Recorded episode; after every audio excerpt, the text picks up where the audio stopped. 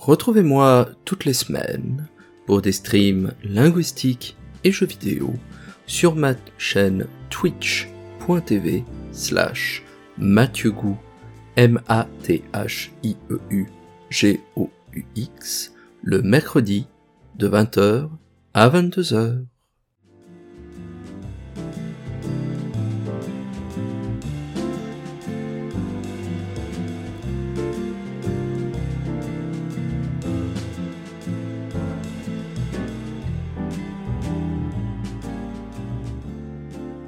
Ces derniers temps, et comme nombre sans doute,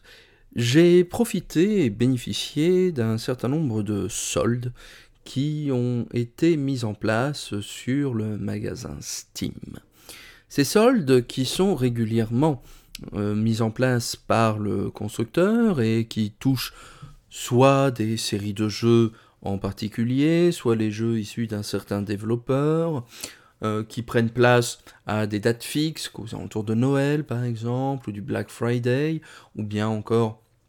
à l'occasion d'une fête particulière ou de la sortie ou ressortie d'un jeu euh, spécifiques nous permettent, il est vrai, pour euh, quelques deniers, de profiter d'un catalogue de jeux absolument extraordinaire. Je suis moi-même de plus en plus de cette famille que l'on appelle les slow gamers, les joueurs ou les joueuses lentes, c'est-à-dire des personnes qui n'achètent pas nécessairement des jeux au moment de leur sortie, mais préfèrent attendre 1, 2, 3, 4, 5 ans parfois pour que le jeu baisse de prix, qu'il se retrouve dans les bacs d'occasion des magasins, ou bien qu'il soit bradé sur Steam ou sur GOG, sur Good Games, à la faveur d'une promotion, pour enfin en profiter. Je suis venu à à ce principe euh, de la lenteur vidéoludique pour différentes raisons. Tout d'abord, c'était effectivement pour des raisons pécuniaires, puisque alors étudiant, j'étais souvent désargenté et je ne pouvais pas me permettre d'acheter des, jeux au prix fort, au prix de, vente initiale, sans gréver euh, de façon euh, tenace mon budget. Aujourd'hui, c'est peut-être davantage pour des questions temporelles en vieillissant, en travaillant avec euh, les vicissitudes de l'existence et de la vie, nous avons effectivement moins de temps qu'auparavant, quand nous étions enfants ou adolescents, à consacrer à nos hobbies et aux jeux vidéo par exemple. En ce sens, investir du temps et de l'argent dans un jeu euh, sans savoir auparavant si nous allons effectivement l'apprécier, peut être assez coûteux. Et le coût de cet investissement baisse conséquemment si on l'achète à une fraction de son prix recommandé. Je me pose cependant la question de l'économie, cette fois-ci réelle, de ce système et de la façon dont nous engageons nous-mêmes euh, notre euh, fidélité, va-t-on dire, euh, notre permanence au hobby au regard des sommes dérisoires pour lesquelles on peut aujourd'hui obtenir des dizaines de jeux parfois pour une somme ridicule. Les jeux vidéo, en tant que médias industriels et que médias de consommation de masse, ont toujours coûté une certaine somme d'argent, depuis toujours en vérité. On renacle aujourd'hui, il est vrai, pour des jeux neufs qui sortent à des prix allant par exemple de 65 à 70 euros en France, euh, sur Switch par exemple, sur PlayStation 5 et ainsi de suite, mais je peux me rappeler qu'à l'époque de la N64, les cartouches pouvaient coûter particulièrement cher, et je me rappelle notamment avoir euh, fait des pieds et des mains hein, pour euh, demander à ma mère de me payer Conker's Bad Fur Day sur N64, qui, je crois, avait été distribué par THQ en France et coûtait 750 francs. Une somme extraordinaire pour l'époque et d'autant plus maintenant si vous prenez en compte l'inflation les consoles de jeu, le matériel micro-informatique pour les faire tourner sur l'ordinateur, tout cela coûte énormément d'argent. Il y a un prix d'entrée aux jeux vidéo qui a toujours été plus élevé hein, que d'autres hobbies, que la littérature par exemple, que le sport, que euh, le cinéma, même si effectivement euh, les, équipements audio, vidéo par exemple, les belles éditions livresques peuvent coûter cher, je pense que le jeu vidéo, malgré tout, est au sommet de ce que l'on peut avoir en termes d'investissement pécunier. En ce sens, payer des jeux quelques années plus tard en occasion ou à la faveur d'une solde sur Steam ou sur GOG à un dixième, un vingtième, un trentième de son prix original ne peut être qu'une bonne affaire. Cela donne cependant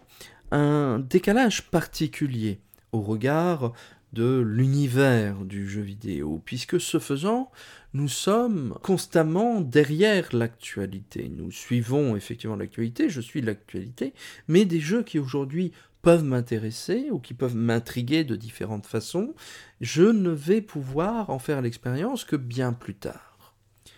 Cela n'est pas forcément un mal non plus de l'autre côté, puisque le cycle d'obsolescence des consoles de jeux, des genres, des univers est beaucoup plus lent grâce à cela, peut-être qu'auparavant. L'évolution entre la NES et la Super NES, puis entre la Super NES et la PlayStation et la PlayStation 2 et ainsi de suite, avait des cycles d'obsolescence finalement assez brefs quand on y réfléchit, et surtout, il y avait rarement ou très difficilement de la rétrocompatibilité. Impossible de jouer aux jeux NES sur Super NES, par exemple, ce qui obligeait dès lors, si on voulait rattraper son retard, de soit avoir la console originale, soit de l'avoir conservée et de ne pas l'avoir revendue, par exemple, pour acheter une nouvelle console. Alors qu'aujourd'hui, avec le téléchargement, avec le jeu dématérialisé, il y a une certaine continuité dans la façon dont on peut expérimenter ces jeux, ces titres, ces différentes séries dans le temps qui inscrivent véritablement certaines tendances vidéoludiques dans le temps long. Et cela donne dès lors une impression très particulière, puisque d'un côté, l'on pourrait croire effectivement que ces promotions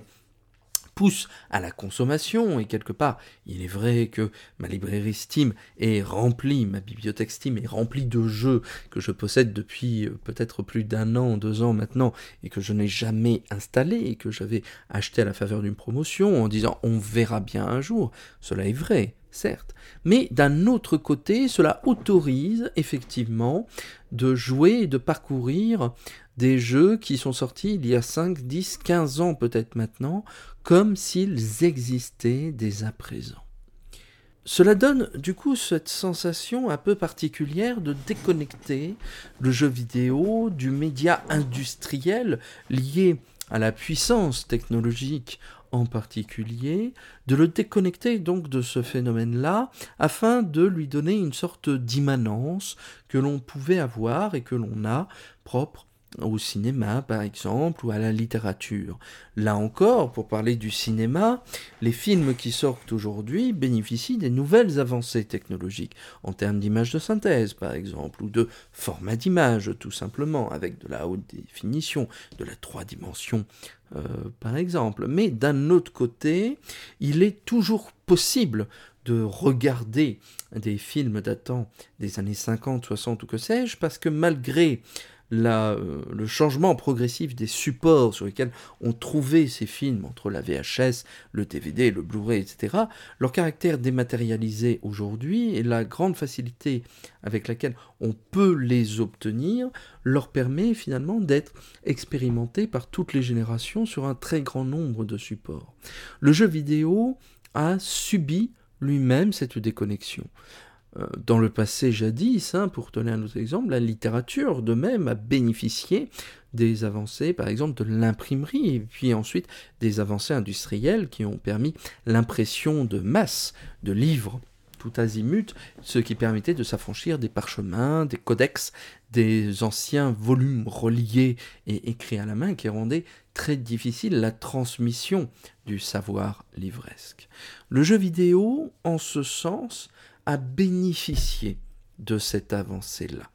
Et quand bien même, effectivement, on pourrait se demander si nous ne sommes pas rentrés dans une ère de euh, l'hyperconsommation vidéoludique, toute chose égale par ailleurs, je pense que ce type de processus est ce qui permet aujourd'hui de bénéficier euh, du jeu long et du jeu lent est une bénéfiction en réalité pour les personnes que nous sommes.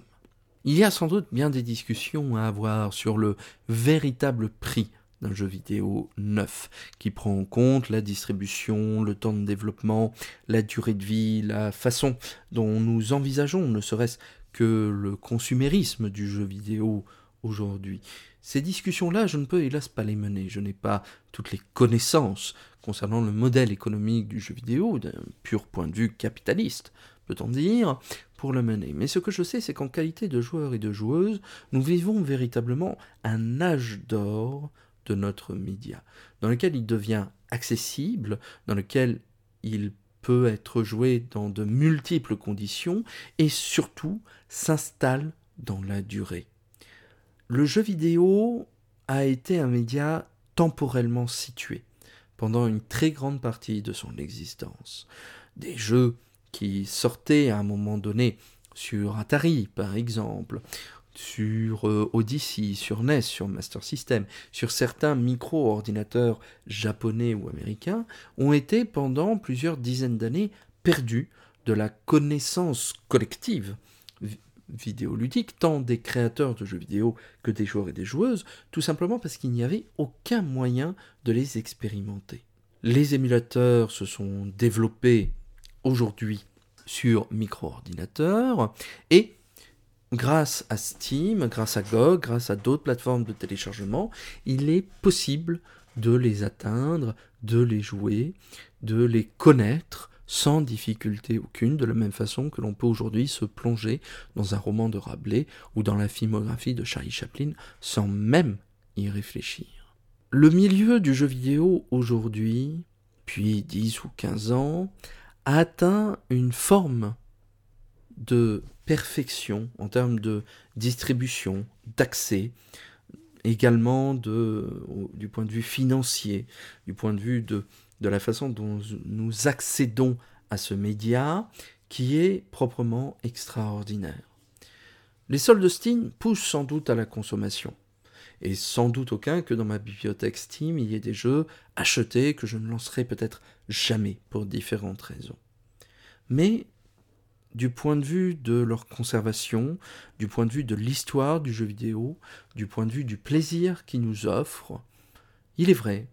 j'aurais du mal aujourd'hui à revenir en arrière. Et que vous soyez attentif, attentive ou pas,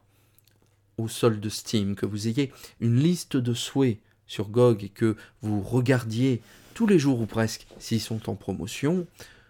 je pense que aujourd'hui, il n'y a strictement aucun mal à remplir sa ludographie.